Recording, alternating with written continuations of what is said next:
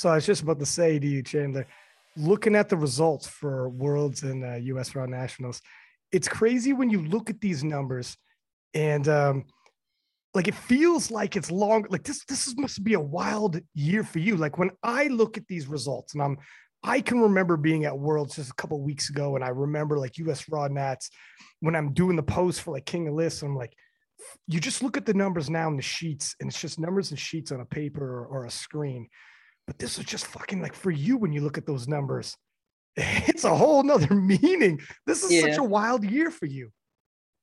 Uh, this this whole journey is wild. When I like think of how long I've actually been competing, it seems like it's longer than three years. Honestly, but, so like a lot has happened in this short amount of time. But yeah, this year was especially wild. I mean, going into 2021, and mm-hmm. um, like 2020 was crazy for everybody but your yeah. 2020 you know the difference between your 2020 and your 2021 is exponential growth. Like you yeah miles apart. It, it is just like a holy smokes. Like when you were in 2020 did you ever expect were you telling yourself when 2021 finishes off man i'm going to be us raw nats champion.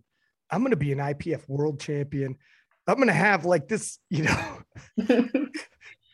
no, like for the most part, I never thought all these things in my powerlifting journey would happen. Um, especially in 2020 because I was supposed to have a meet in April. Of course, that got canceled.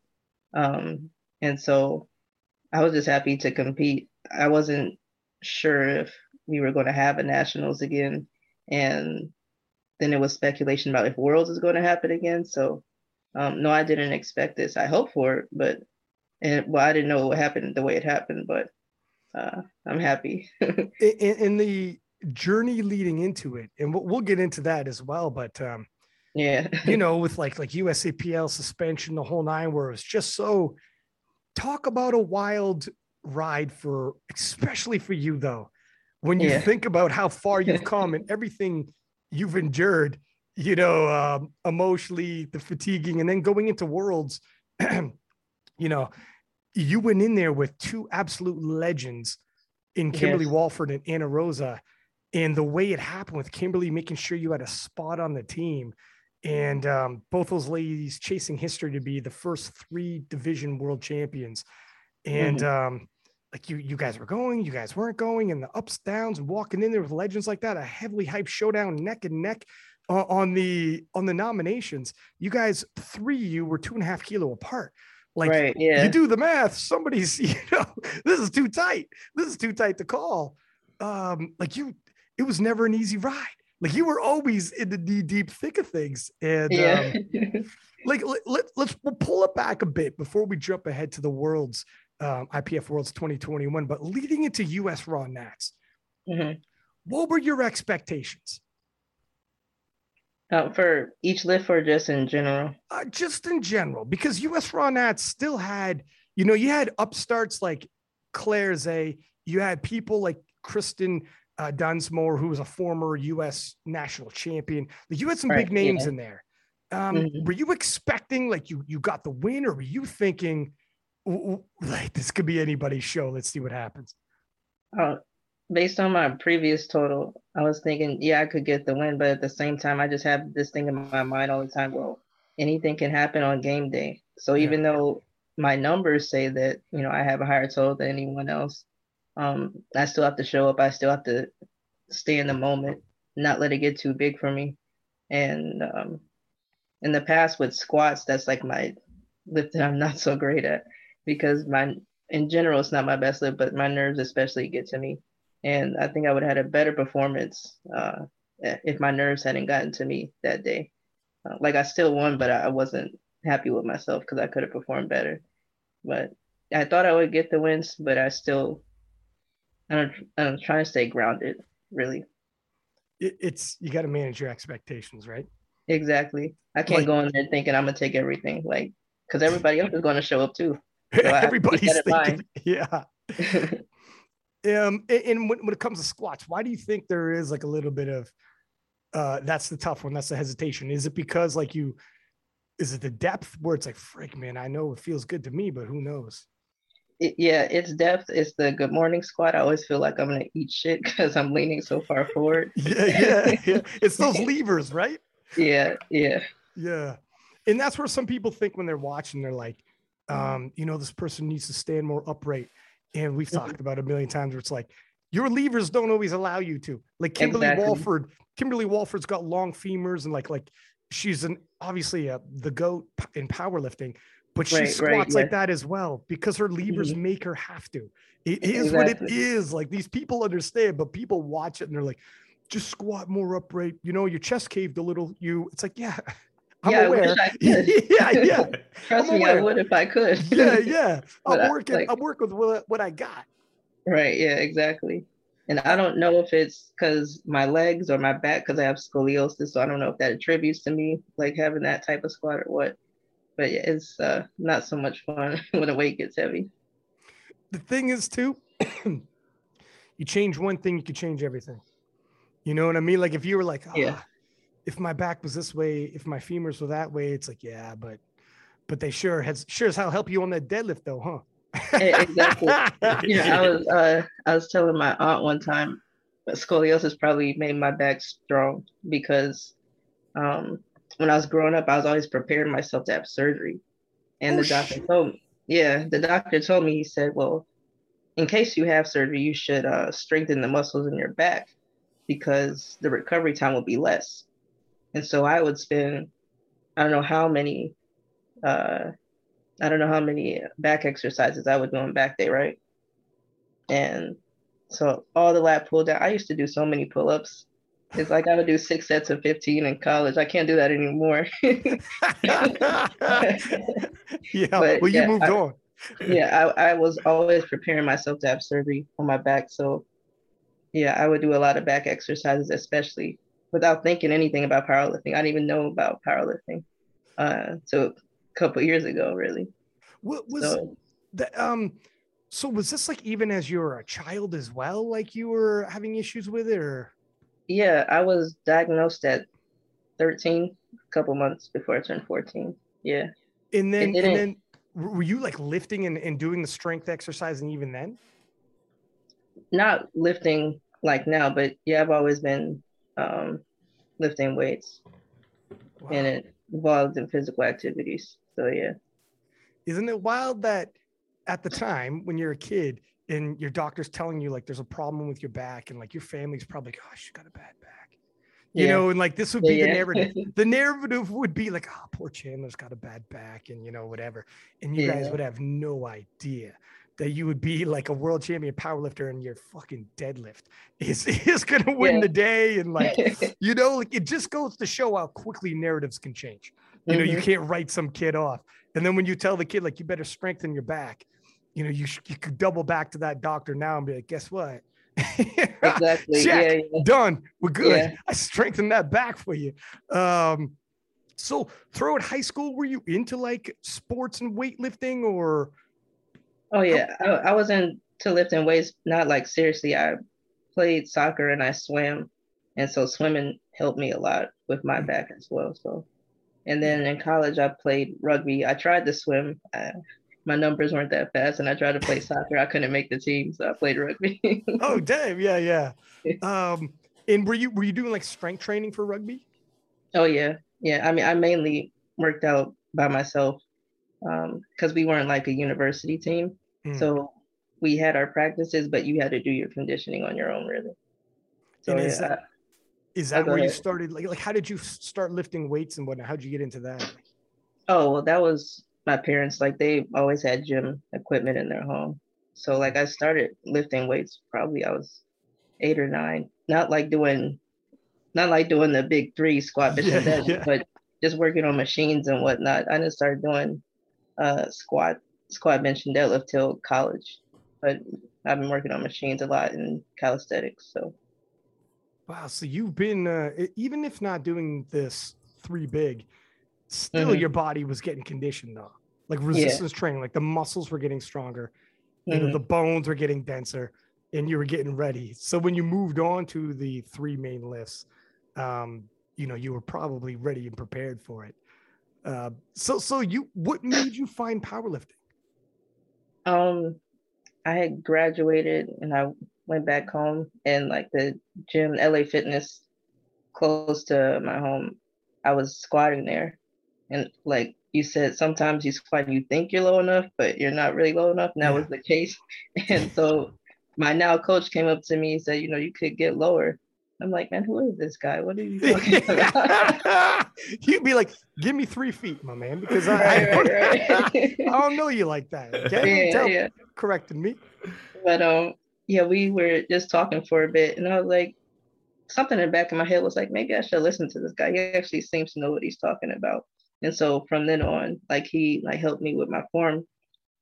And so I was like, oh, this is what it's like to actually squat low. it's uh, very different. So I had to take some of the weight off. Um, but I think at that point I was just doing maybe 25 pounds each set, so 95 pounds. And so I squatted for a couple sets and then I went to deadlifts and I had once again just 95 pounds. And at that point in time, I was like doing everything for 12 to 15 reps. Mm. And so he looked at me, he's like, What are you doing? You could lift more than that. And I'm like, Do you think so, really? He's like, Yes. Yeah. So I put a plate on there. And I was like, Oh wow, I never thought like I was this strong. And by the end that by the time I was done deadlifting, I was doing like 225 for five. And I was like, shit, well, shit. yeah, like, I think I might have been wasting my time earlier. yeah, yeah, yeah. so from then on, we uh, we've been working together. And that was in late 2017. Oh, so it is relatively not long ago. Like you yeah. put a lot of strength on quick. Yeah, it's not so long ago. It feels like a long time. I feel like so much has happened, but well, short amount of time. both is true. Uh, like it wasn't yeah. long ago, but so much has happened. Which yeah. you know, um, isn't it crazy that your whole life leading into that, you had you drastically underrated what your physical strength was to the point where you're doing 95s aside and you thought this is a good workout. Yeah, and, exactly. And you had no idea, like, that is not even close to your capabilities. Right. Like, it's so wild. Some people are walking around not knowing. Like, you are, like, I'm trying to get cheesy with you, but you are special. And you had no idea you were special. No, not like, at all. Isn't that great? It's like my coach saw it. My coach saw it. I, I surely didn't even think about it and especially powerlifting, I was actually hoping to get into Oly lifting um, hmm. And see if I could do that. But like the gyms that did that weren't close to me. And at the time I was working in a restaurant, I'm like, those uh, gyms are quite expensive. I'll just go to LA Fitness. and um, the only thing I knew about powerlifting was like, I saw this video on YouTube, this person in Russia, like benching and they playing heavy metal music. And like I think he had a bench shirt on and he did like the Jen Thompson thing where he stands on the bench for a while, whatever. yeah. and I'm like, what is this? and that's the only thing I knew about powerlifting at the time. yeah, that's a little different.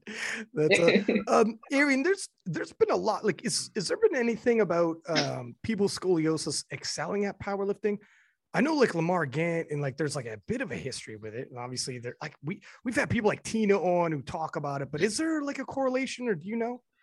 I, mean, you just listed off a few names that are, you know, pretty strong. So I don't know if there's actually some kind of correlation to it or not, or maybe those people tend to get into lifting, like Chandler said, because it can strengthen those muscles and help support mm. the body. Um, but like for when it comes to deadlift, like in general, when you have a lot of weight, you know, it's going to com- compress you a little bit. It's going to make your arms a little bit longer. But it seems like with people with scoliosis, the more weight they put on, the more it compresses them a little bit because they don't have as much of like you know the vertical spine.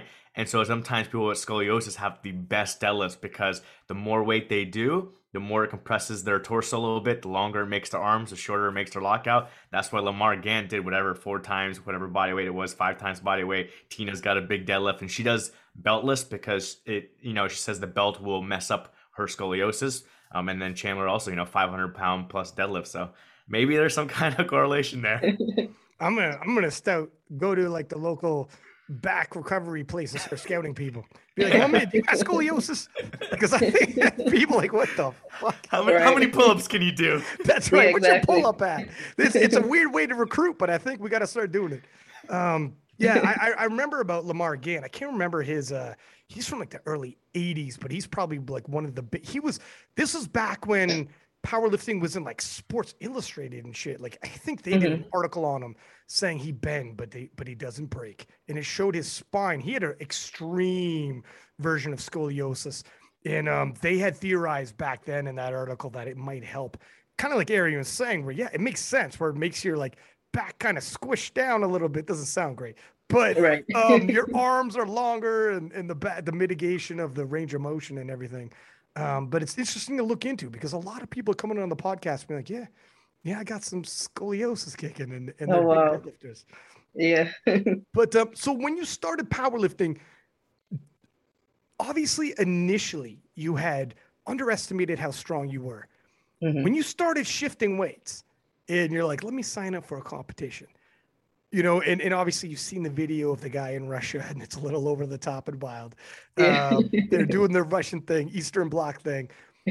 did you did you start like did you jump into the community, start following people around your you know weight class and kind of acclimatize yourself to it and check out like okay, this is who this is, this is where the standard is, and kind of nestle into it? Um, I never really actively look for people in my weight class. I was just looking at all things powerlifting. Mm. Um, I don't know exactly when I started following you guys. It is probably around late 2017, 2018. Um, Jen Thompson, Kimberly Walford, uh, can't remember any other specific names.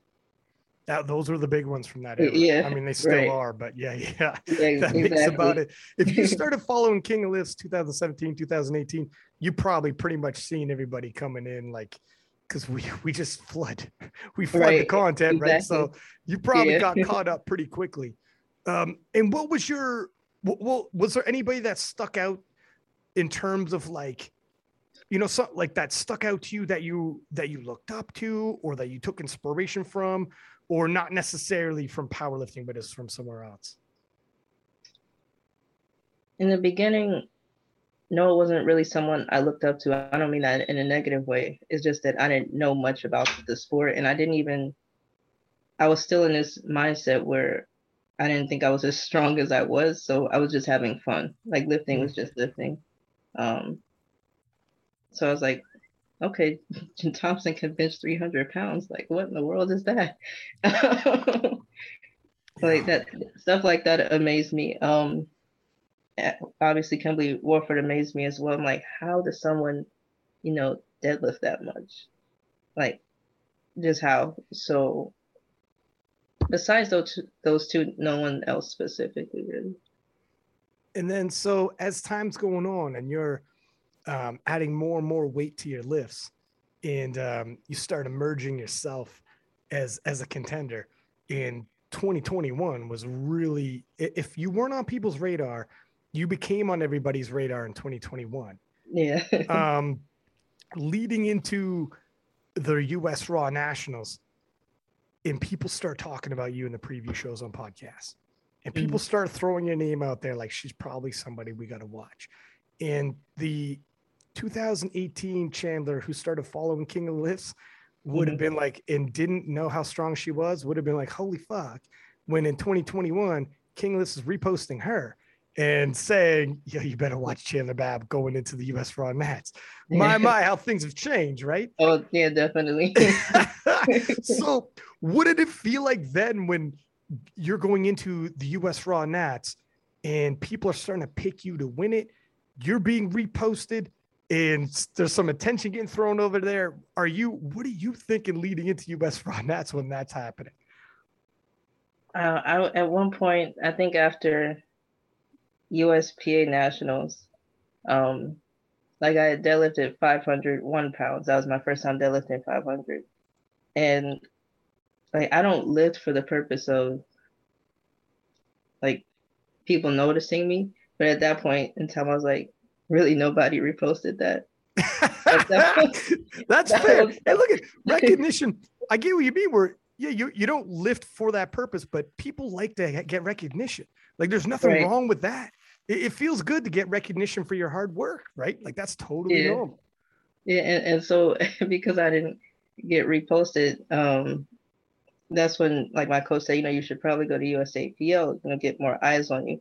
But at that point in time, I was a bit of a jerk, and I was one of those lifters like, man, I'm gonna go into the next meeting. They're gonna put some respect on my name. They're gonna find out about me and whatnot. it's good fuel. yeah, and so going into 2021 nationals, I'm like, okay, now it's happening. That's you know. But now I gotta show up for real. I, I can't, you know, coast or anything. I mean, I never intend to, but I gotta make sure my nerves are in check. Um, first off, your coach is sounds like is giving you good advice right through. From you should start powerlifting to listen, you want to jump on the radar, show up to US Raw Nats. And, yeah. You'll, yeah. you'll be undeniable. It's yeah. undeniable. You win US Raw Nats, you're on everybody's radar. Um, but the, the magnitude in terms of the how big US Raw Nats is, it's a big event. It's yeah. a little different during the COVID. I wasn't there, like I'm not American, but I'm mm-hmm. told. Arian, were you there? Yep.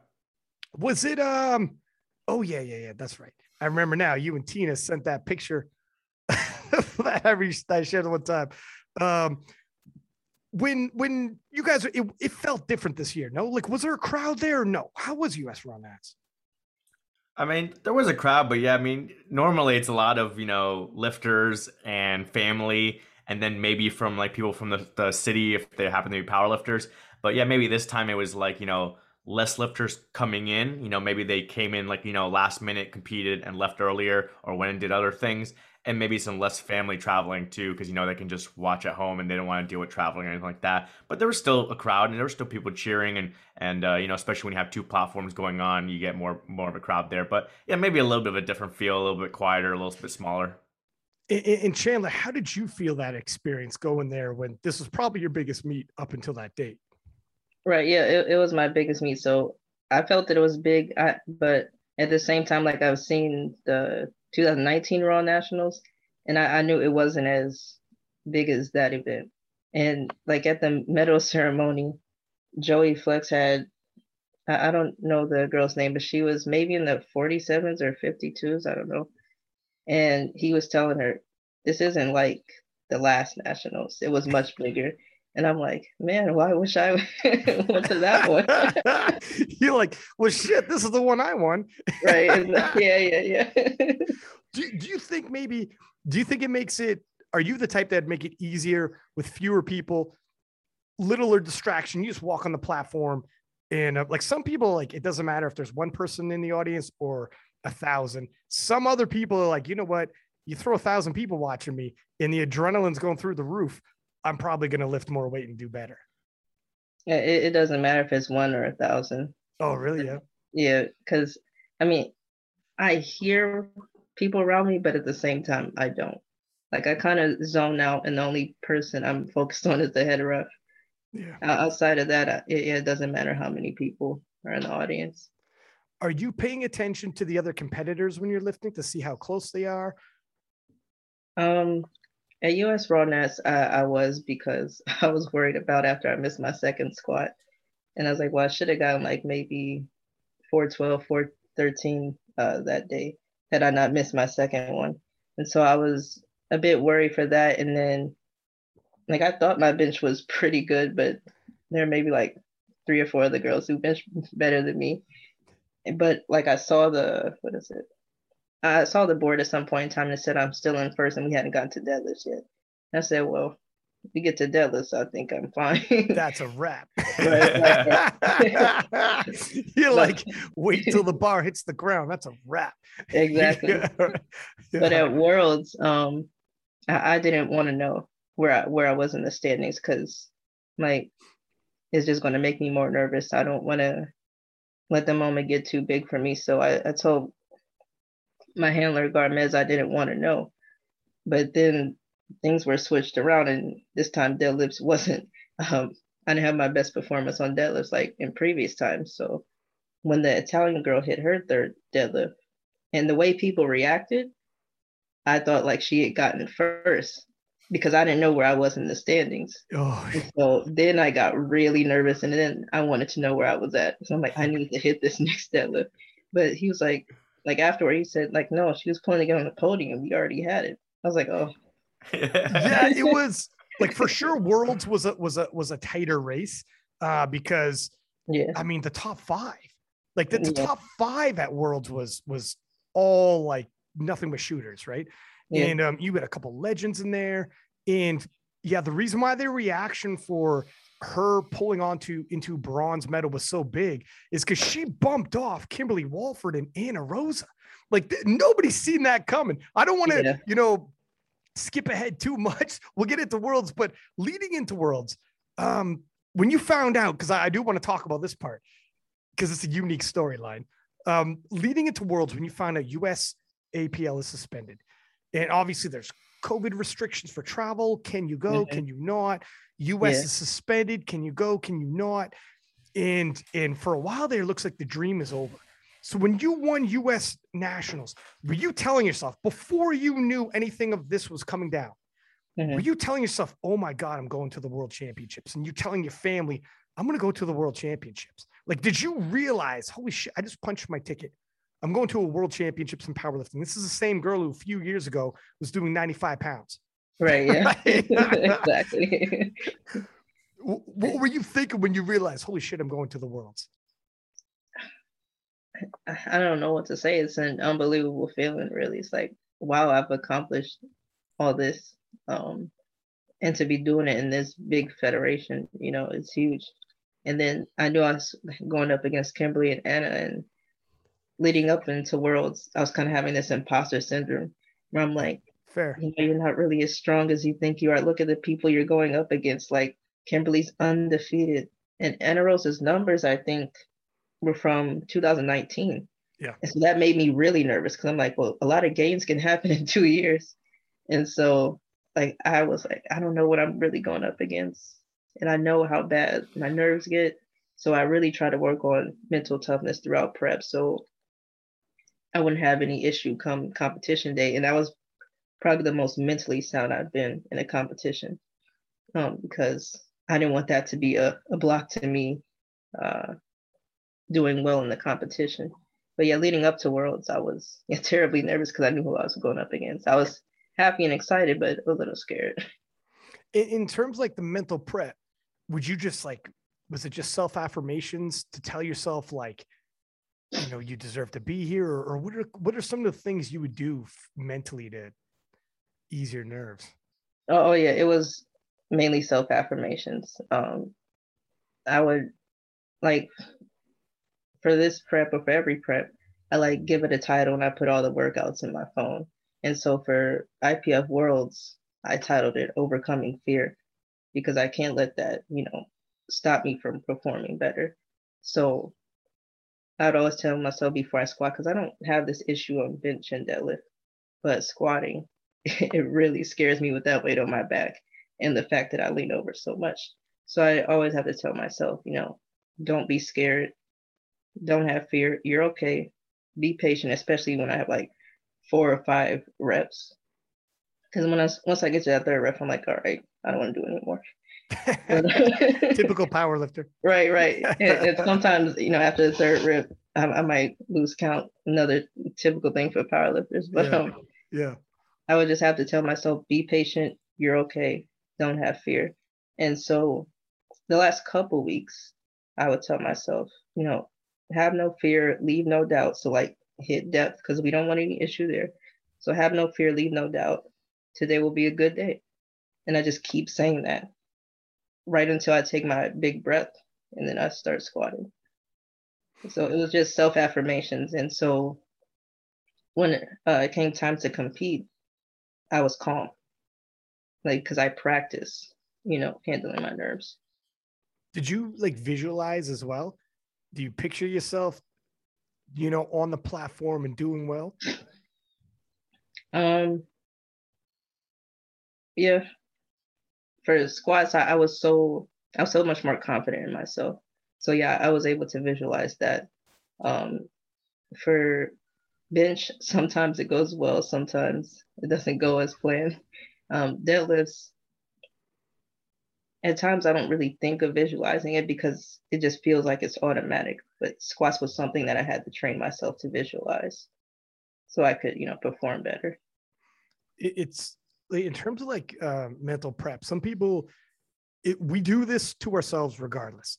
where if you some people tell themselves negative things over and over without thinking about it mm-hmm. um, just the way they talk the way they refer to themselves. And some people constantly stay positive referring to themselves or talking about outcomes positively. And you don't realize how much of an impact that will have on you in your day to day and i remember i had on jennifer millican who's like a couple time world champion ipf she's a 63 kilo now. And I remember she said if you want to know how you impact yourself if you took everything you said about yourself, whether it was joking or serious, and you put it on a sweater, and I made you wear that sweater around all day, what would people say when they saw it? And if they seen that sweater and you use words like, like sometimes people can be like, like ugly, um, weak, like people talked about themselves like that. And mm-hmm. if, if people said if they saw you wearing that sweater, what would they think about you? Would they be, you know, and and she was telling me this in the podcast. I'm like, fuck. She's like, even if you're joking, but if you say it enough fucking times, you know, yeah. you, are affirming this to yourself. So that's when it's like, stop that negative talk, man, or or a joke cool every now and then, but like come back with something positive. You know, like yeah. remember that sweater, man. Like you are because whether or not you actually are wearing that sweater or not, you are wearing that sweater. Yeah. If you you know, like like yeah. You it, literally you don't exactly literally you don't have that sweater on i promise you when you walk around they see it on your face when your shoulders are slumped when you're whatever mm-hmm. the shit people know you know like so and, yeah. and when someone walks in the room and they're confident it's like people know that too you're wearing that mm-hmm. sweater exactly so just just be careful how you talk to yourself. And it's not natural for some people. Different people have different upbringings, and you don't know how people were talked about when they were on their way up as a kid or whatever. So it's easier said than done. But that's why sometimes as an adult, you say, like, I'm going to start practicing positive affirmations. I'm going to start telling myself, like, maybe mm-hmm. this isn't natural for me to be this confident, put myself in these situations. So I have to try a little harder. That's fine. So you mm-hmm. do like you do. And you're like, I'm just going to tell myself, like, I'm not a mental prep coach, but I'm just going to tell myself, I'm I'm fearless. I'm strong. I could do this. And you say right. it over and over. And you like Muhammad Ali said, he's like, I said I was the greatest before I even knew I was. I just said it so many times. He's like, when I was nothing, I said it so many times. And then when yeah. I actually become the champion, I was like, holy shit, I actually am the guy. I, I am the am. greatest. yeah. He's like, holy smokes. But um, you just got to keep saying it, man. Just believe mm-hmm. it. Eventually, if nothing else, you're gonna hop on that platform and give your all without any kind of restraints. Um, so yeah, I love it when people talk about like there's something about like for some people when it doesn't come natural, it's fucking there's something there's no such thing as bravery if there isn't some kind of fear or anxiety around it. What's yeah. brave then? People exactly. play it off. People talk like I wasn't even scared. I wasn't. Well, then it wasn't really brave then, was it? Anybody no. can do something when you're not scared. Mm-hmm. Exactly. right? Like, well, no shit. I guess you you're right. Um, leading into this, everyone knows US Raw, and that's an area I know I'm cap I'm, I'm monopolizing again. If you want to jump in, my man, by all means. Um, I'll catch us up to IPF Worlds. Uh, leading into this, USAPL gets suspended, and you know what Kim, like Kimberly Walford's the go. She's the greatest yeah. of all time. Her records, numbers don't lie. It doesn't matter. Uh, people exactly. can't even debate this. She's mm-hmm. won seven US Raw Nationals, and you know how hard that is seven yeah. world titles. You know how hard that is. Uh, it's ridiculous. Her record is impeccable. Right. And and she's the GOAT. And then Anna Rosa Castellain, two-time world champion in two different weight classes, mm-hmm. world records, whatever the hell. USAPL is being suspended, and we don't think the US Raw, Raw national teams can be able to go. Mm-hmm. And of all people that reach out to you, now, how crazy is this? How did this happen? And were you like, what the fuck? well, yes.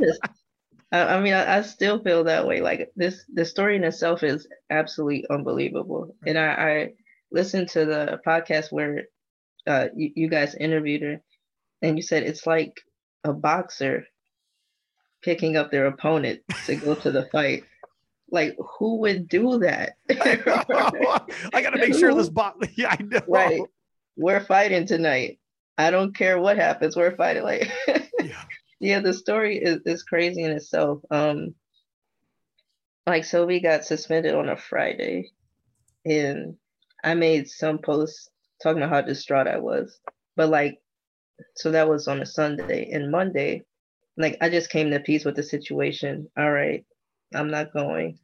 Um, it, it is what it is. And later on that day, like I was just in the grocery store and I got a video call from Kimberly Walford. I'm like, did I pocket out her and she's calling me back? Like, what do you want? yeah, like, this is not every you, day. You're in the produce yeah. aisle. yeah, actually, I was getting like uh, protein pancakes. Yeah, you were. I still remember. That's a power lifter.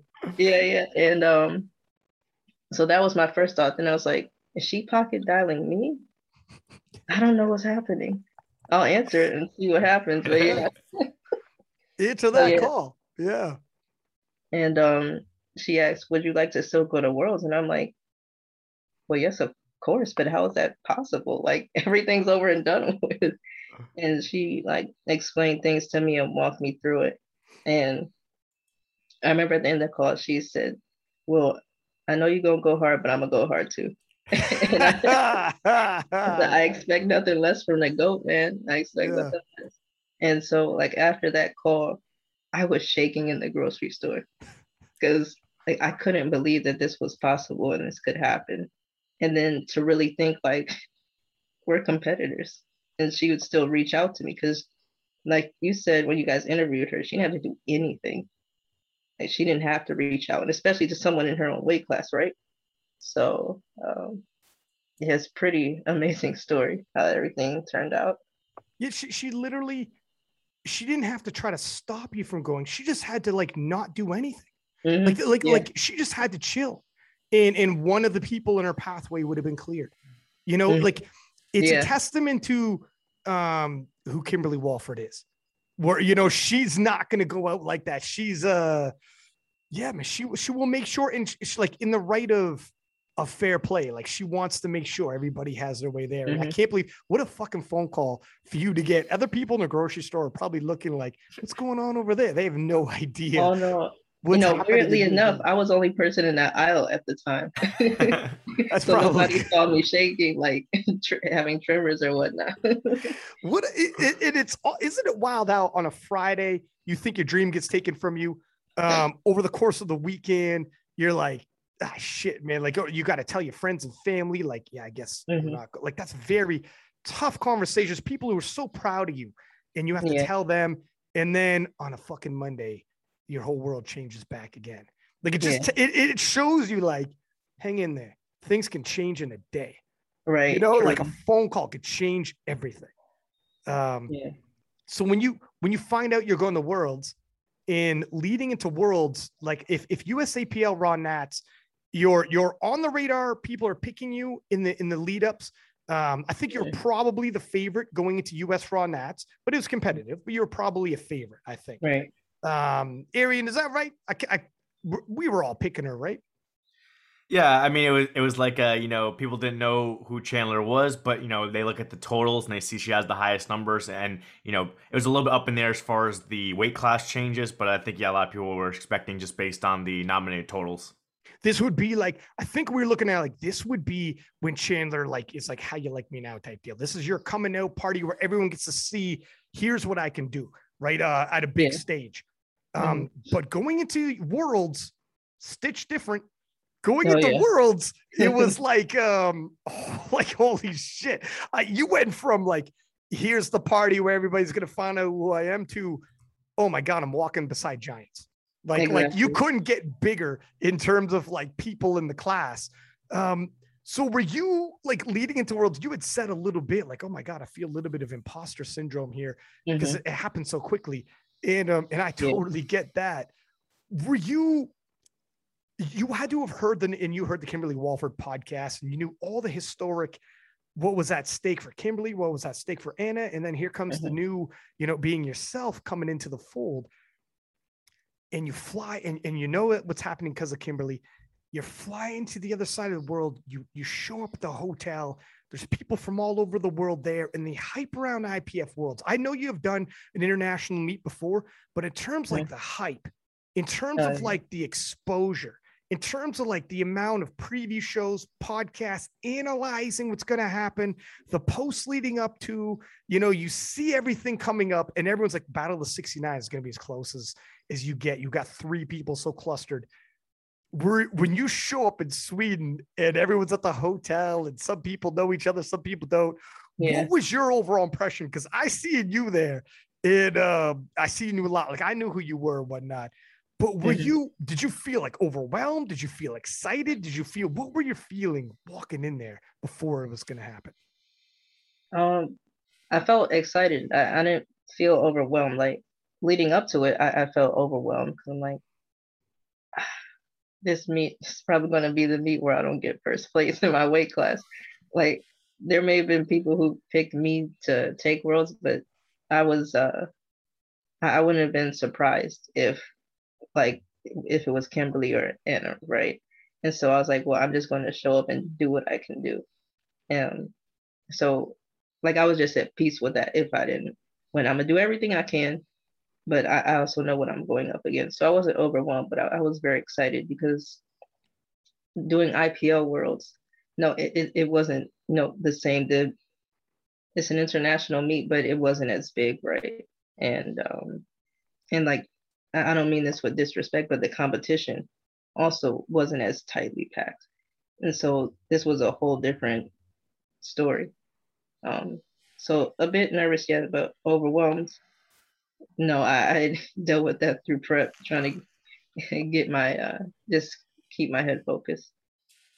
One thing that'll help with IPL Worlds, like if not, like yeah, you're not going to have Kimberly Walford, Anna, and um, uh, Sarah Mazzantini from uh, from Italy and Mart Jenner from from Norway. Um, mm-hmm. Like you don't have killers like that necessarily, but you will have at, least you will have traveled to the other side of the world. You have dealt with the travel. Right, you yeah. have dealt with time zone change. You'll have dealt with like those that kind of stuff, which people yeah. talk about how much that rattles. People talk about how much mm-hmm. it affects your body. Like you wake up in the morning and you feel like you haven't slept, or you or you maybe you didn't sleep much because of it. Mm-hmm. Um, yeah. So at the very least, you would it will it'll there, there are little steps that will have helped. Um, I remember being in the hotel and I heard you go, I heard somebody say six. I look back and that was you. And I was like, Chandler. and we, we took a picture. I still got that picture. I'm gonna post it. Yeah. But um, yeah, I re- so I remember seeing you before. I remember seeing you afterwards. I'm like, man, we gotta get you on the podcast. But uh, so going in, you were kind of like did it in a way alleviate pressure knowing that there was all-time greats and giants in the session where you're like look at they got a lot of pressure on them like it, p- people if if us raw nats there was people picking you like oh shit there's some pressure on me going mm-hmm. into worlds you can almost be like look at people were, were like we were posting as well and like you know mm-hmm. so people knew about you but at the very least you'd be like it's not all on me though you know the pressure's being shared right. these guys got yeah. a lot of pressure as well it maybe subconsciously I, I was thinking that because the conversation was more about Kimberly and Anna because I mean they were going after history, right? And so yeah, a bit a lot of it was shared, not just, you know, oh yeah, I'm the favorite. Like, no, there are two other huge favorites in this in this yeah. story. So it, it, was definitely shared. Did that help? Were you like because because you could be like, man, I if they weren't around, I would have got more shine leading into it. Or were you like, I'll let them carry a little bit of this burden as well? I, I couldn't even really think of that. I was just happy to even be there in the first place because I I so easily could have just been at home in Michigan watching from my laptop, right? Fair. So Fair. I was just happy to be there. I couldn't even think of, you know, how it the pressure may have affected other people. Did you when you got there? Did you see Kimberly beforehand? Yeah, I saw her the day before, the day before the meet. And did you did you talk to her at all about like what was said? Because it's kind of a weird the way it unfolded. Were you kind of like, hey, I'm sorry, but I'm coming. And she's probably like, yeah, well, me too. well, I, well, we already said that like the first time uh, we spoke, like uh, yeah. when she called me.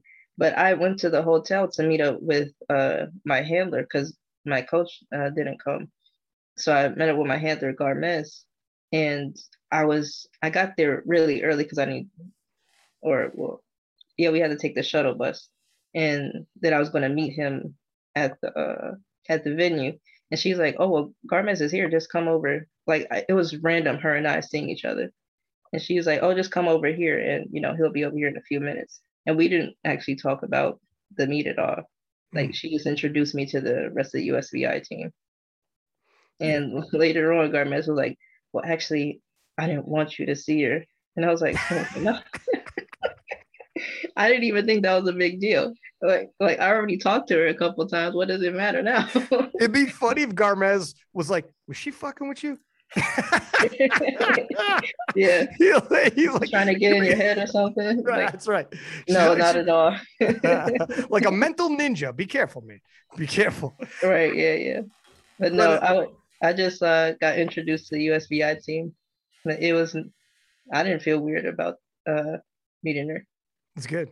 That's good. And when you were floating around the hotel a little bit and mm-hmm. seeing people, what was it like seeing people from all over the world in there and these people you had seen on social media and whatnot? Was it what was it like?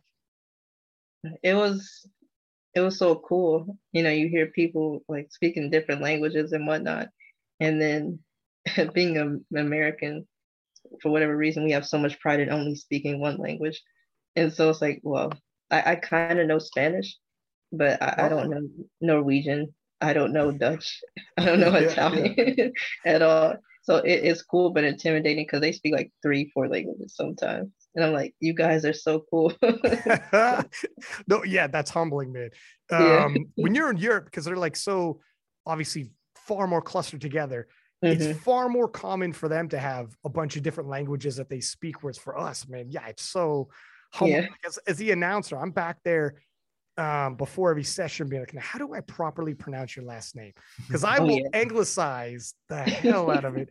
and um, so I'm like, say it the way you want me to say it. And I'm rewriting their names like, you know, the pronunciation of it, not how it's actually spelled. Yeah, write it phonetically. phonetically, that's the word yeah, I'm looking yeah. for. Thank you.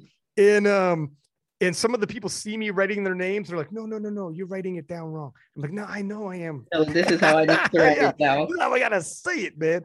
Yeah. Um, but yeah, it, it's wild. So you're back there in the competition starting, and are you paying attention to how this competition is unfolding this time, looking at the scoreboard and seeing what's going on? Uh, oh no, I, I didn't want to know. The, the, only time I looked at the board was uh, when I missed my second deadlift. Then I got nervous, but before then, I was completely calm. I didn't want to know where I was. I was just in my own lane. Did Did you see? Because in in the uh, you had missed. You said previously you had gotten a little bit nervous. I'm just pulling up the scoreboard here. You had gotten a little nervous for US Raw Nats after missing one of your squats. So you missed your mm-hmm. third. You went for a world record, and you missed mm-hmm. that one. Um, yeah. Did you at any point were you aware what was going on with Kimberly and Anna in terms of them missing lifts? Were you aware? Because it got it got it got a little scary. Kimberly got um, yeah. pinned underneath one of the squats, and yeah, then Kimberly, yeah. being Kimberly, popped up. I'm like, I'm good. Like you know, Kimberly's Kimberly's a, she's the Terminator, right? But um, but still, it wasn't the day that they had planned. Were you aware it wasn't it wasn't unraveling the way they had planned, and you were in a good spot? Um, I wasn't sure where Anna was. I, I saw when like uh Kimberly got pinned under one of the squats. Like I just saw her go down and I heard a thump and I was like, oh shit, what just happened? Um, but then she came in the back and it's like whatever. Dude, she she listen, you like, want you want to talk mentally tough. She came yeah. out and did the same weight. You know what I mean? Exactly. Like she's, she's a monster. Superhuman. Um, right but like I, I thought Kimberly was closer to me than she was. Um, I think after my first deadlift, it's like, well, I don't, I wasn't sure where Anna was, but I didn't think she was um, that close to me. But when it came to Kimberly, I guess because she was deadlifting more than, she was attempting more than me the, on her second and third. I thought she was like pulling for gold, really, mm. because like I had in my mind after listening to your podcast and uh, another one, they always say, "Oh, well, she always pulls for the gold." And I'm like, "Oh man, she's pulling for the gold again." like I was so nervous when I, I missed my last deadlift. I'm like, oh no, she might get me. Like I, I really thought that um yeah, she was closer to me than what she was. So I wasn't sure where anyone else was. I didn't want to know. Um, I thought everyone was closer to me than what they were. It, it well, first off, Kimberly is like Jason Voorhees from Friday Thirteenth. Uh, like you can't kill her. She's gonna keep coming back. You know what I mean? Like, yeah, yeah. like she gets pinned by a squat, comes back, and is like, "Let's keep going." You know, yeah. like this. Um, but uh, maybe it helped to not entirely, you know, to keep you on point mm-hmm. and, and keep you like revved up where you need to be. But leaving the squat session, Kimberly and Anna Rosa, who are both obviously we we've talked about how heavily hyped they were coming in, only mm-hmm. had one squat apiece. Um, so and it was uh-huh. their opening weight, I believe. So yeah, things were not going the way they had planned. However, um, Jenner and Mazzottini from Italy, uh, Mart went three for three, and Mazzottini mm-hmm. got three of her two or two of her three squats, and we're pacing abnormally high compared to like where we thought. You know, everyone was thinking the podium was going to be you, Anna, and Kimberly. So when those two started pulling in, it was it was getting a little bit dicey. But you, I guess, you were somewhat unaware. Like, holy shit, there was going to be a yeah. major shakeup here. Um, in your bench press, you went you went two for three. So you went two for three in squat, two for three in the bench press, and then you went into the deadlifts. Going mm-hmm. into the deadlifts, knowing you had missed your your thirds, and you just got your opening deadlift, and then after that you had missed your second and third. So what happened when the deadlifts and when you're missing your second and third? Is that why you're like, holy shit? If you didn't know where you were, you mm-hmm. might be telling yourself, I missed my third squat, I missed my third bench, and I only got my opening dead. You might be like, oh my God. The, you know, you might, if you were totally unaware, I could see where you'd be like, ah, shit. Yeah. Yeah, that, that's exactly how it was. I was like, I just fucked myself. Like, like I, I, was so nervous. I, I was so sure that um I, I wasn't in first. I, I thought maybe I'd be on the podium, but I was pretty sure I wasn't in first when I missed my second and third deadlift. Um, as far as deadlifts, I really think it was the limited rest time. Like throughout this prep, I mean, throughout my whole powerlifting career, I've never timed my rest. I just go when I felt ready for the next set. And so with this, this meet was so fast. We started and lifted in less than two hours. Mm. I like even on my light accessory day, I don't finish in two hours in the gym. So to do maxes in that, you know, amount of time, that was crazy. I, I wasn't uh, prepared for that. So like now I'll start timing my rest. But when it came down to deadlifts, like and, and you said to me, you can't even listen to a song before you're up again. and so when I'm like in the gym, I usually listen to a song and a half or two songs before I do the next set. And so my body just wasn't used to that pace of a meet. Um, I'm quite sure if I had an extra minute or two, I would have locked out at least my second attempt. on deadlifts. But yeah, it the timing messed me up. It, it was so fast. Yeah, the, the weight was something you would hit before. Like you would hit that at, at US Raw. Now it's like more than that. Mm-hmm, um, yeah. So yeah, it, it was a reasonable attempt selection. It's mm-hmm. just, um, you know, I, I, remember, was that on the broadcast that I said that? I remember saying on the broadcast for a couple of these flights when they were smaller flights and, and it's just rocking and rolling right through.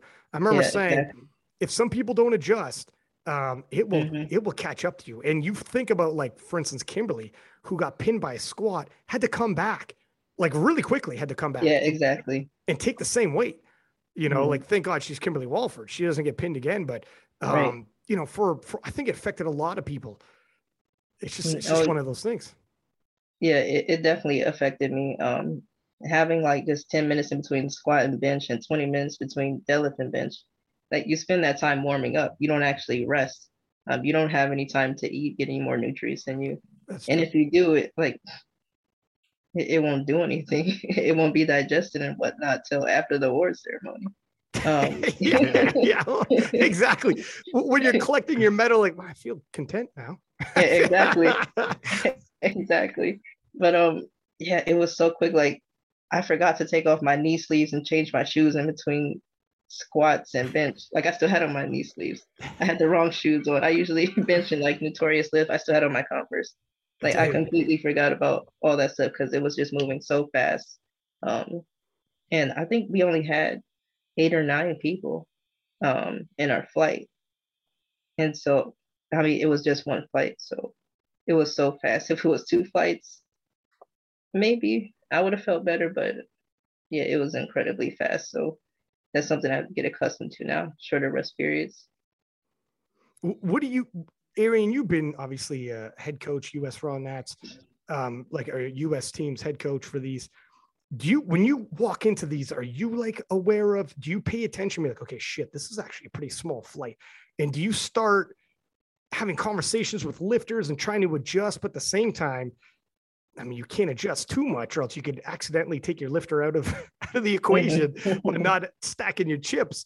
How do you adjust this kind of thing, Arian, as a coach? Uh, I mean, you have to just adjust as far as like preparing in advance. So we tell the lifters, like, you know, when they have the final nominations, like, hey, your flight has, or your group has this many lifters. It's going to be this many flights. You're probably going to finish in this amount of time. People who are lucky that get the two flights, yeah, it might be a three, three and a half hour session. For mm. people who are one flight, like this was nine lifters, then yeah, you're maybe down to two, two and a half lifters. So some people have to be aware that you might do a local meet and it might be, you know, four hours uh, on the shorter side might be six or eight hours on the on the longer side. It's, it's like a job.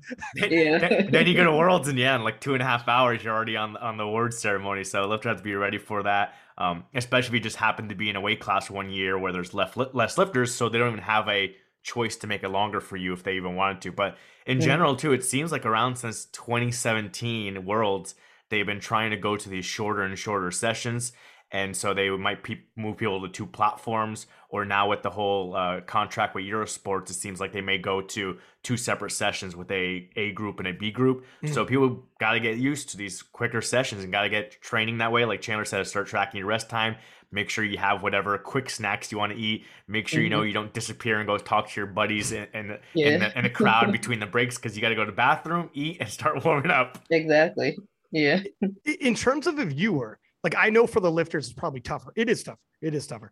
But mm. in terms of the viewer, I got to tell you, the action is phenomenal because it's nonstop. Yeah. Like, yeah. like uh, there is no lull, so to speak. Like openers is usually usually when it's somewhat of a lull because everyone's just hitting whatever they need to hit.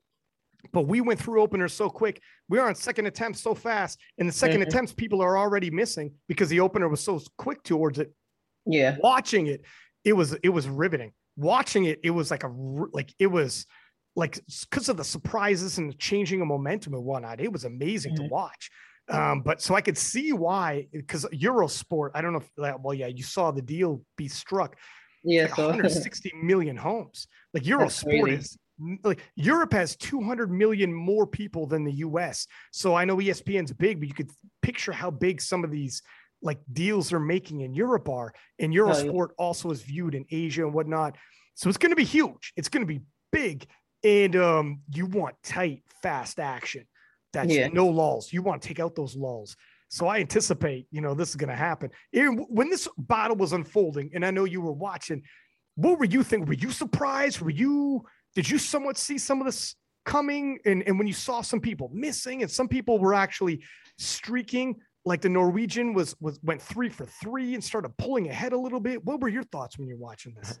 I, I, did not see this coming. I was in the same group as everyone else where I thought it was going to be Chandler, Kimberly, and Anna for top three in some order, whatever order it ends up being. And this was one of the, the first sessions where it was like, you know, 3 or 4 a.m. for us here on yeah, Eastern US. So I didn't watch it live. So I woke up in the morning. I didn't look at any social media and I went and watched the, re- the recap to like just slowly watch what was going on. But when I saw those openers, I was like, man, these are some aggressive openers for a number of lifters. And I was like, this could end up being like where everyone is seeing such a tight race. Everyone thinks everyone's progressed so much. Everyone opens up very aggressive. You start seeing people miss attempts, and whoever makes more attempts ends up winning. Um, and in this case, because it's nine lifters, uh, sometimes it hurts you to miss attempts because now you may be earlier in the order. So if you were like, let's say the ninth squatter, but the eighth yeah. squatter was only two and a half kilos less than you on their second attempt, and you miss, then they jump you on attempt, and now you're the eighth squatter. So now you're getting like double punished for missing attempts. And I was like, this this could turn out to be rough. And I'm watching it and I'm like, yeah, like you know, Anna missing two on one of her best lifts is rough. Kimberly missing two on one of her lifts where she's not as as strong is not as, that bad. But then Kimberly misses two benches, and it's like, okay, this is not going the right way for her. Um, I think initially Anna missed her opener deadlift two and got it overturned, but then she ended up missing two more, and so that really knocked her out of place. So that's what brought the Norwegian and Italian lifter really up there.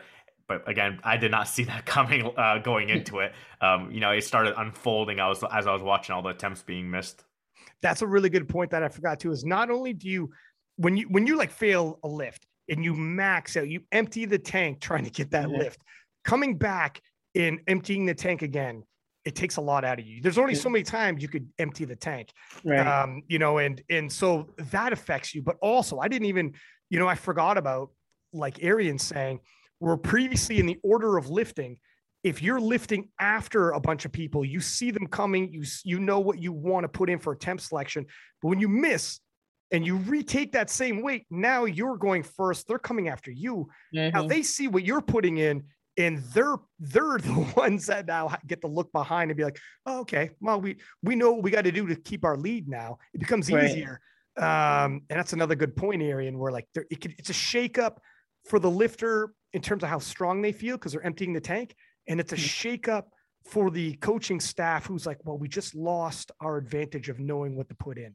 Now we have to guess because we're going 1st mm-hmm. um, and fuck, once you, it's it's it's beautiful for sports to watch. Where once you start falling behind, you it's easy to stay behind, and once you start falling behind, it's harder to pull ahead.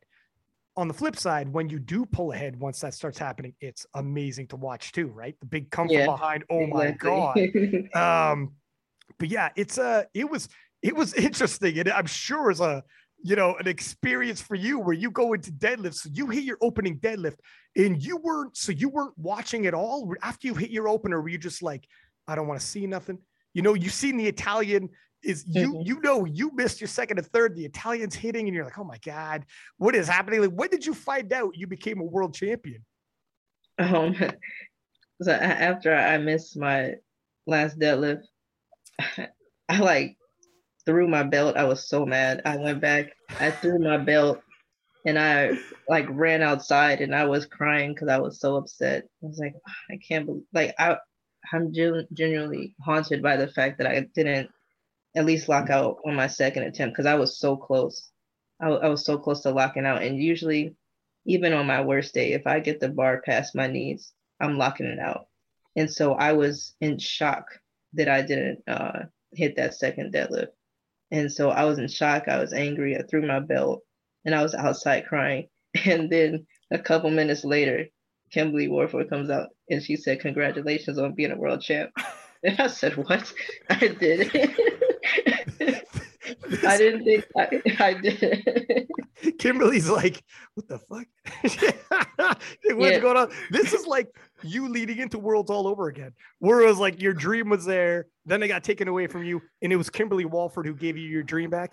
The exact yeah. same thing just happened outside of the world championship. Where yeah, you're like, yeah, yeah. oh man, it's gone from me all over. Kimberly Walford walks in and it's like, hey, let me give you some more good. Yeah. Yeah. she yeah, just something else.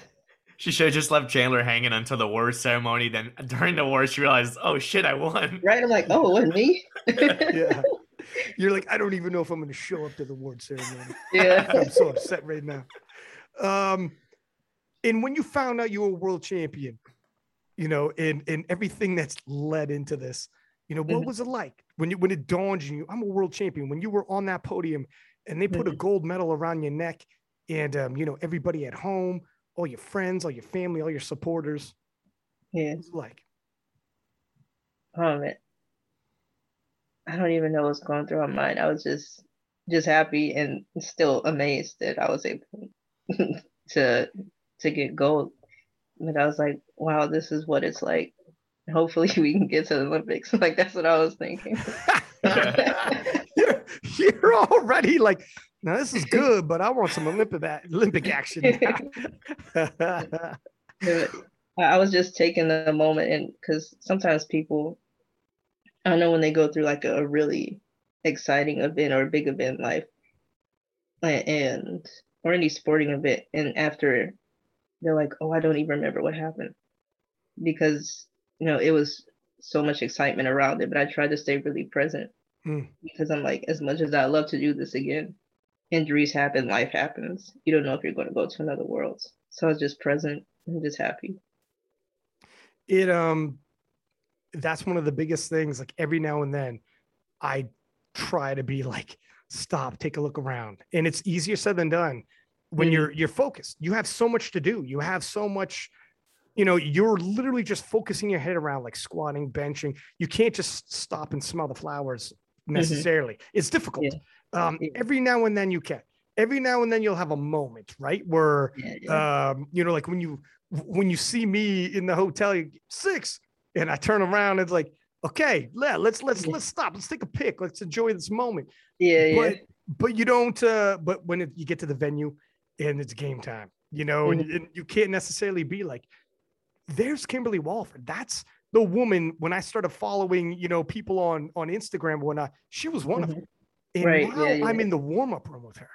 Mm-hmm. You know, mm-hmm. like that's a wild thing to think about. Be like, this is different now. Like this is this yeah, is Kimberly, Kimberly Walford just walked outside and said, You you won. You know, this is that's the goat. that's the person I was following. Now she's telling me like it's moments like that, you know, where um yeah, you, you, you got to stop and appreciate and you're right it's difficult to get to the world championships and you never know uh, mm-hmm. what's going to happen in the future so um, but in terms of like the, the possibility moving forward um, with the ipf you know you, you've seen their mandate obviously we're the ipf is on the olympic channel uh, mm-hmm. we were all we were all on the Olympic Channel when that happened, which is cool. And the IOC is watching the Olympic Channel and looking at the viewership looking at the action, seeing how the presentation is, and they are literally looking at like, would this be, would this, does this appear like an Olympic sport? Does this run like an Olympic sport? Is the action there? Chandler, the 69 kilo class, you guys showed up. And it, it, yes, that would have been amazing TV. It had everything. It had upsets. It had, um, you know, it had like legends in the mix. It had new upstarts that were, you know, in the mix. It had, it had all the different plot lines. It was back. It had the drama. it had the drama, you know, yeah. and um, so it lived up. And then on top of that, um, so so that that worked out. Also, so the deals being struck for like Eurosport that we talked about earlier with massive reach and powerlifting being on a massive channel like that.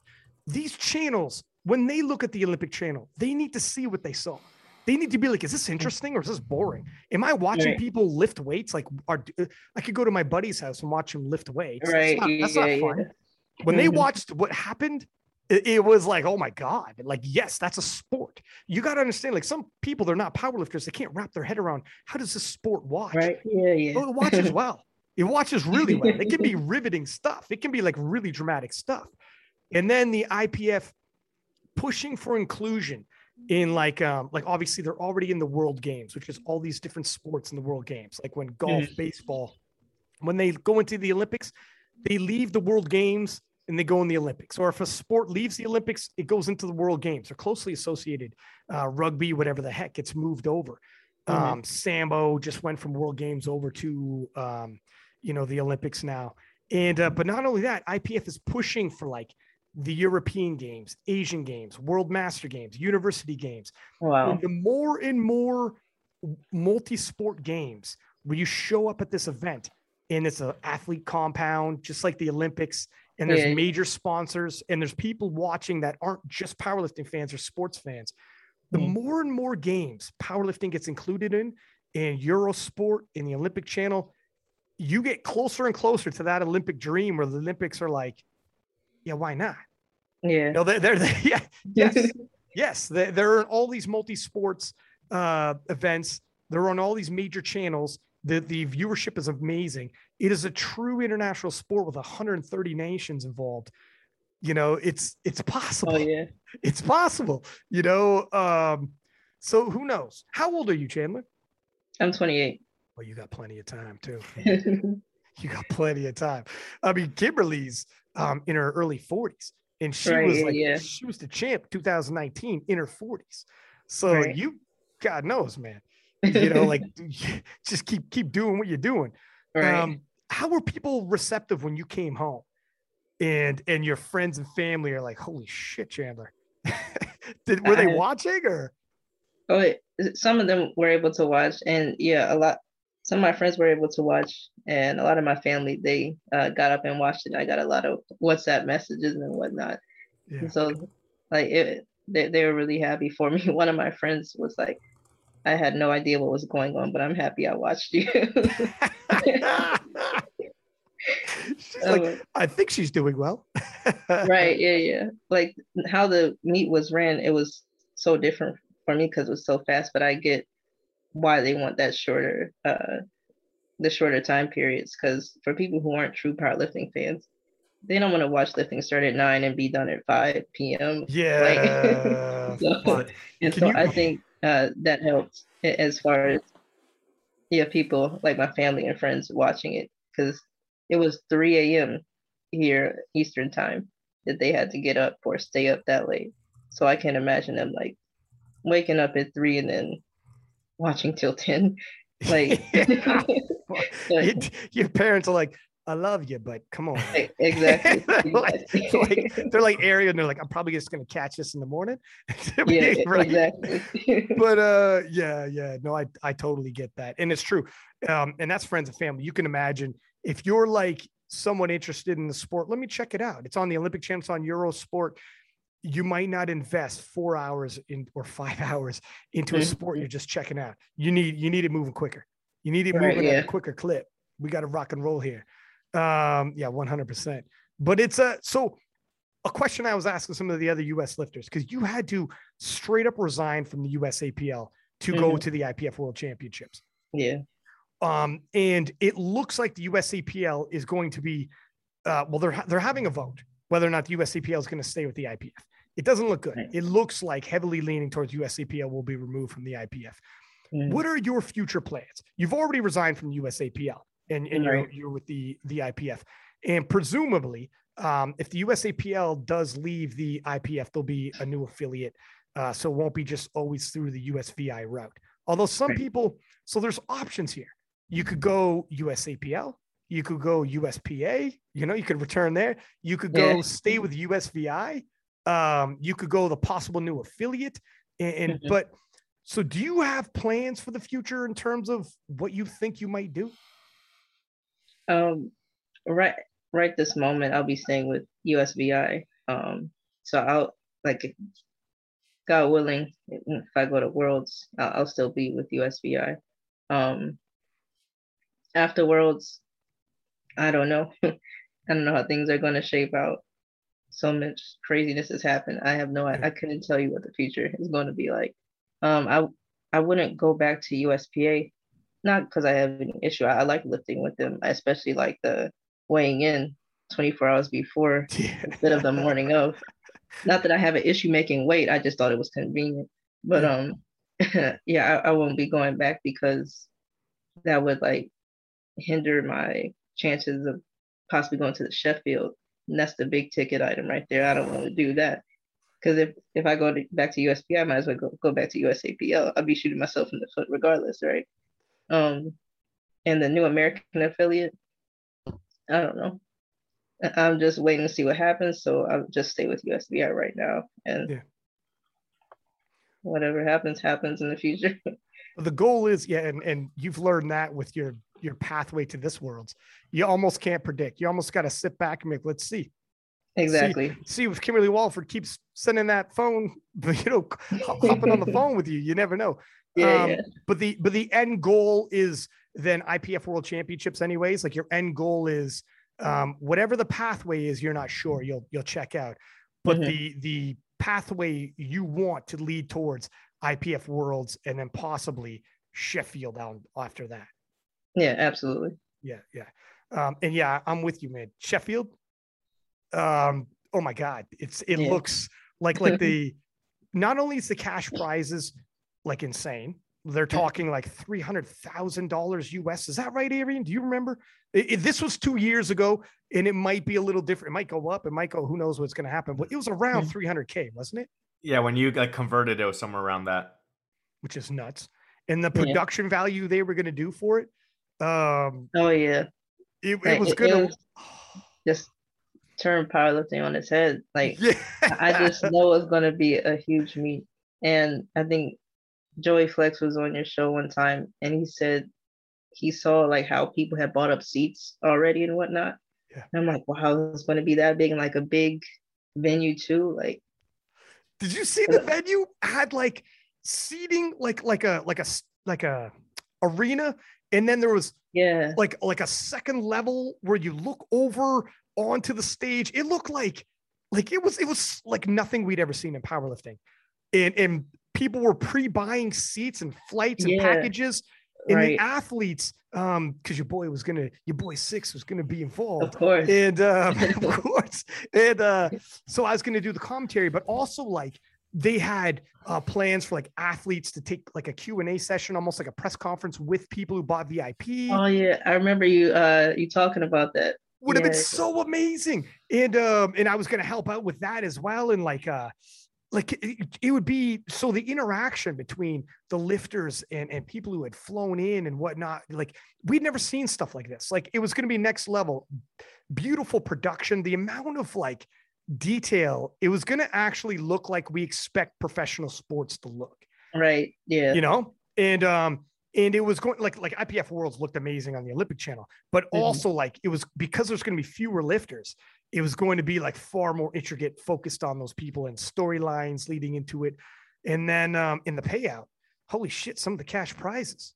Yeah, wouldn't hurt neither. Yeah, that doesn't hurt at all. Wouldn't hurt neither.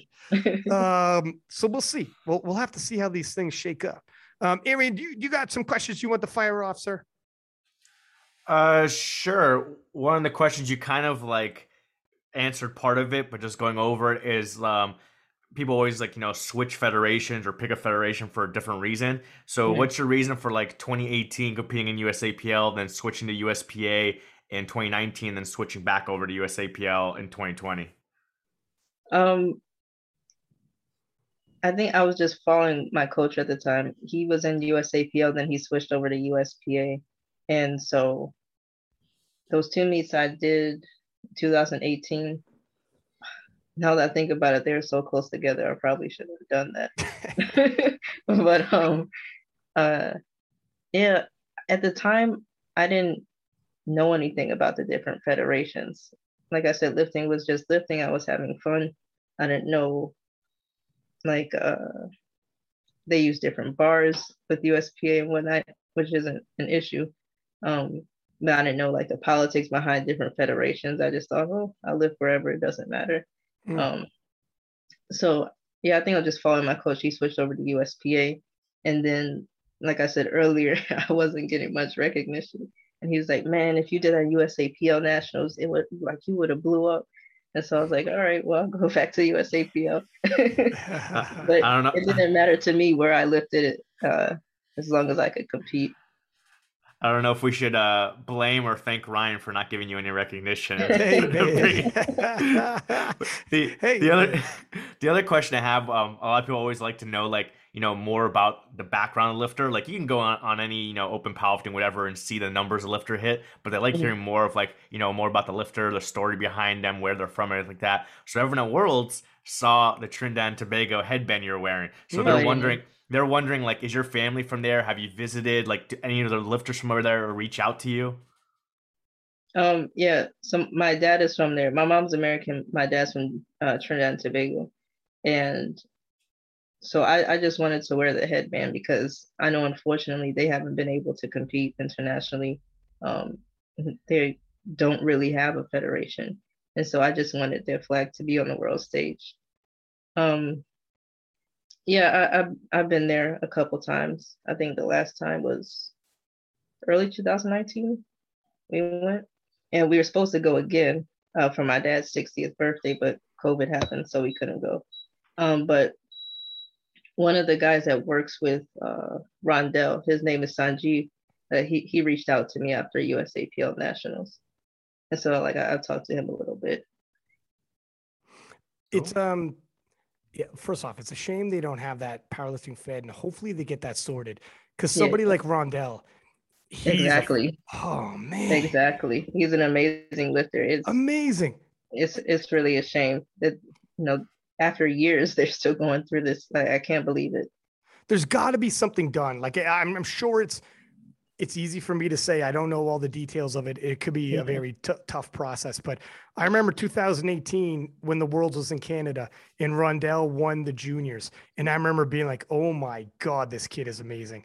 Yeah. Um, just like I remember, like, he's built for this. Like he, like I remember looking at his hands and his fingers and everything. I was like, "Yeah, his, his fingers are so long. Like that bar is not coming out of his his grip, man. Like he, you know, he certain people are just like built for this, and it's a shame he's young, so he'll be back.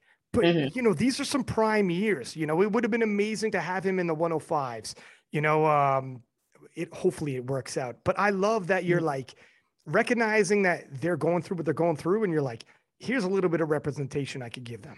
Right. You know, here's yeah. a little bit. If you're if you're somebody from there and you're watching, you'll see that flag and be like, oh, okay. Exactly. Right. Yeah, yeah, respect. What what if in the future, would, would that even be a possibility to represent them at Worlds? Or are you like, ah, I mean, that's who knows? I would love to, but I would have a lot of trepidation considering what has happened and considering who knows how long it's going to take for them to get things settled. Yeah. And I don't want to be in a, another vulnerable situation like I was a couple months ago. That's so. fair. yeah, that's fair. Uh, that's why I'm sticking with USVI. It seems to be a stable situation. yeah, that's fair. You know what? Yeah, for sure, for sure. Especially, um, you know, with everything you've already been through, I think you deserve to have a little bit more security with your future. Right? yeah, exactly. That, that's yeah. what I'm looking for security. As much maybe, as I would love to. maybe there would be some other, you know, solution like, you know, maybe some USVI lifters eventually one day go down to Trinidad or some of those lifters come to USVI and do some kind of like friendly uh, competition together. Oh yeah, that would be cool. It'd be a something's got to get worked out. Yeah, man. Um, it, it, it, will eventually, but I don't know the details either. But I believe there's lawyers involved. When there's lawyers involved, you kind of just gotta wait, let the lawyers and the courts deal with it. Because I think mm-hmm. there's like two two groups making some claims, and then once it's all settled, then hopefully we'll be back to normal. Hopefully they'll be involved with North American championships and Caribbean championships, that kind of stuff. Yeah. Well, we started seeing at the at the very least with this world's um, some solutions to these type of problems where like some lifters ended up obviously going to USVI, et cetera. So maybe Rondell in the future can make his way onto some team. I don't know how that works though, because USVI is US. And, right. Yeah. It was easy Trinidad, for us to do that. But right, him, I, I don't know he would need like dual citizenship with a different country. I don't know. Who mm-hmm. knows? Uh, where there's a will, there's a way sometimes, but sometimes it's nothing but time can fix this. Exactly. Yeah. but, uh, it kind of is what it is. Um, so do you have plans for uh, your next competition? Are you taking some time off? Uh, um, what's well, next for you? I have to do the USVI Nationals in February. Oh, um, they they were a little bit of time. You got a little bit. Yeah, a, a, little bit of time. Um, so that that would have to be the next meet, and then uh, hopefully qualify for worlds and worlds after that. And are you are things different now that you know going into 2021 where you weren't on people's radar and you're having conversations with your coach like how do i get on people's radar what's going on here what do i got to do to get a little respect around here um you know it uh now you're you're everybody's seeing what you did. Um, you're getting mm-hmm. reposts like crazy. You're on these podcasts and whatnot. Um, your boy Six got you now. Okay. Yeah, yeah. um, now is it feeling a little different going into 2022? You know, it, it do you feel like, or does it feel the same? Does it feel like you thought it would being a world champion? And maybe you won't even feel it until you go into next worlds and the hype instead is around you defending and you are the queen of of the 69 kilo class and like maybe when the hype rolls around like oh shit yeah exactly right now it, it feels the same but i'm sure uh the hype leading up to it th- then i'll uh then i'll start to feel it start to feel different there's, there's no hide no more right like like right, right. um yeah kimberly and anna took some pressure going into this one because they're such big names mm-hmm. you're a world champion now yeah, man. You know, when um you guys did a preview show and Arian had said, um, you know, she's only competed three times, twice in Michigan. Yeah, he fucking did. And you liar, uh, Arian. oh, t- twice in 2000, 2018, once in 2020, all in Michigan. And like I was in shock when I heard that. I was in the gym listening, and like I stopped. Uh, I was doing what uh low rows, machine low rows, and I was like, "What did he just say?" but like at first, I was like, "Should I say something? Should I let people think I'm an inexperienced lifter? Maybe that could be my advantage." Yeah, yeah, yeah. But then I kept listening, like I kept going back to listen. I'm like, "No, I have to say something. This is driving me crazy." yeah, you do like, think about it. I was gonna say, imagine she's like, she's at the gym, she like slams the handle down. Did he just say that? And people around her like, what me? I didn't say anything. Yeah, and it's and it's that kind of scouting that makes me beat him on the fantasy league. I, I also cheated. But, uh, you, you, you, you, also say she competed in worlds in Italy multiple times, Ryan. So you got to watch what you say too. Where was oh, it? Italy. Where was, it? Ireland. Is Ireland? Damn yeah. it, man. Okay, well I can't talk. Well, but, when, uh, we, when we do IPF talk, we always pull up Open IPF, and so we made the mistake of not looking at Open Powerlifting and seeing the non-IPF events. Yeah, yeah, yeah, yeah. But yeah, maybe maybe it could be a benefit there that no one knows the other meets that people have done.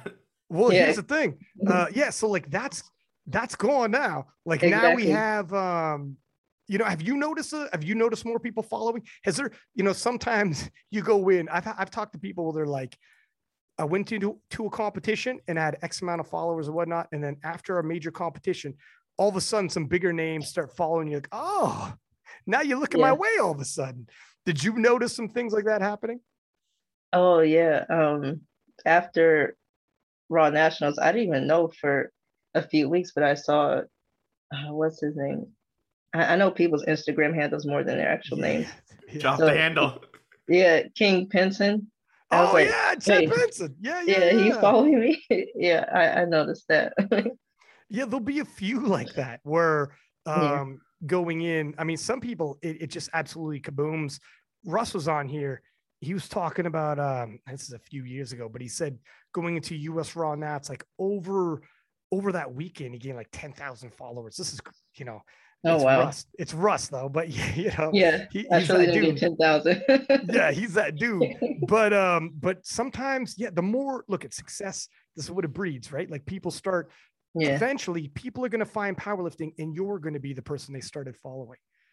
You yeah. know what I mean? Like you are the Kimberly Walford, where they're like, when I first started following, I found Chandler, same weight class as me, and you know, she was an underdog, and then you know now the underdog's on top. I, I related to her story, and now and then you're like, you're, you're gonna walk into worlds, and people are gonna approach you like that. You're like, holy shit. you know, my coach uh, Rudy, he had a mock meet one time, and so I went and you know, I, it was a few months after I came back from Ireland, and so some people knew about it, and they were like asking me about their former life my coach is right there. Why don't you ask him why he asked me? But I, I remember telling my mom, it's like, it's weird that people care what I think now. Not to say my opinion didn't matter before, but I don't. It's different. Like people put their trust in me just because I've you know reached a certain level. Yeah, absolutely, man. Things are gonna things are gonna change. Um, I mean, not to scare you a little bit, but it's it's just the way it is, right? Um, mm-hmm you've uh, you've reached a level that like like there's seven billion people walk in the world, seven billion, and yeah. in a federation with 130 countries, you were a world champion. Like this is a true international federation with the best of the best at that IPF worlds, the mm-hmm. best of the best all across the world with seven billion people walking, and you're you're a world champion now. it, it's, it's amazing to think about. Like, yeah. not even a pinch yourself moment, right? this is it. You're living it. So live it yeah. up. Um, listen, Chandler, much appreciated. Thank you for giving us your time. Um, I'm glad we got you on on the podcast to talk about your journey. Um, it was it's not the regular one. You know, going no. to the US world or going to worlds through the US was anything but usual. Hopefully it's smooth sailing for the next one. Right. Um, and obviously we're gonna keep keep an eye on you and your training and keep reposting because you're on everybody's radar now. Um, yeah. Is there anybody you want to thank, or Arian? Before we cast off, is there any? Sorry, is there any questions that you had left, or do we cover everything you had? No, I think that's everything covered. I was just gonna yeah remind you uh, who she wants to shout out, coach, sponsors, that kind of stuff. There it is. You got shout outs you want to give, Chandler? Um, yeah, my coach Rudy Harbin uh, at Santana on Instagram, Santana LaFame. Uh, give all the respect to him because like I had no idea how strong I was or could be. And so he took me from quarter squatting to, you know, this level. So that's that's big. Um of course my parents, my sponsors, I, I just have SBD right now, but anybody wants to send me some supplements, there you know, it is. Yeah, that, hell yeah. um and then you guys, you give us a platform. So I, I appreciate you guys. You bet we appreciate you. And you know what? I got one last question. I lied. I got one last. I got one last question. Um, looking back, if you could go to Chandler of the past, what advice would you give that Chandler? Oh man, what advice? Just enjoy the journey. Like, it's gonna be things you didn't expect. I surely didn't expect all this to happen. I was just having fun. So uh, have fun, enjoy the journey. So I can say. You still having fun? Oh yeah. You're like, you see the smile on my face. Exactly. well, uh, I'm, I'm, glad, and uh, we're going to keep in touch. Good luck in the future, and hopefully, I see you at the next IPF World Championships. Yes, of course. Thank you guys so much. Thanks for your time. Talk soon. All right.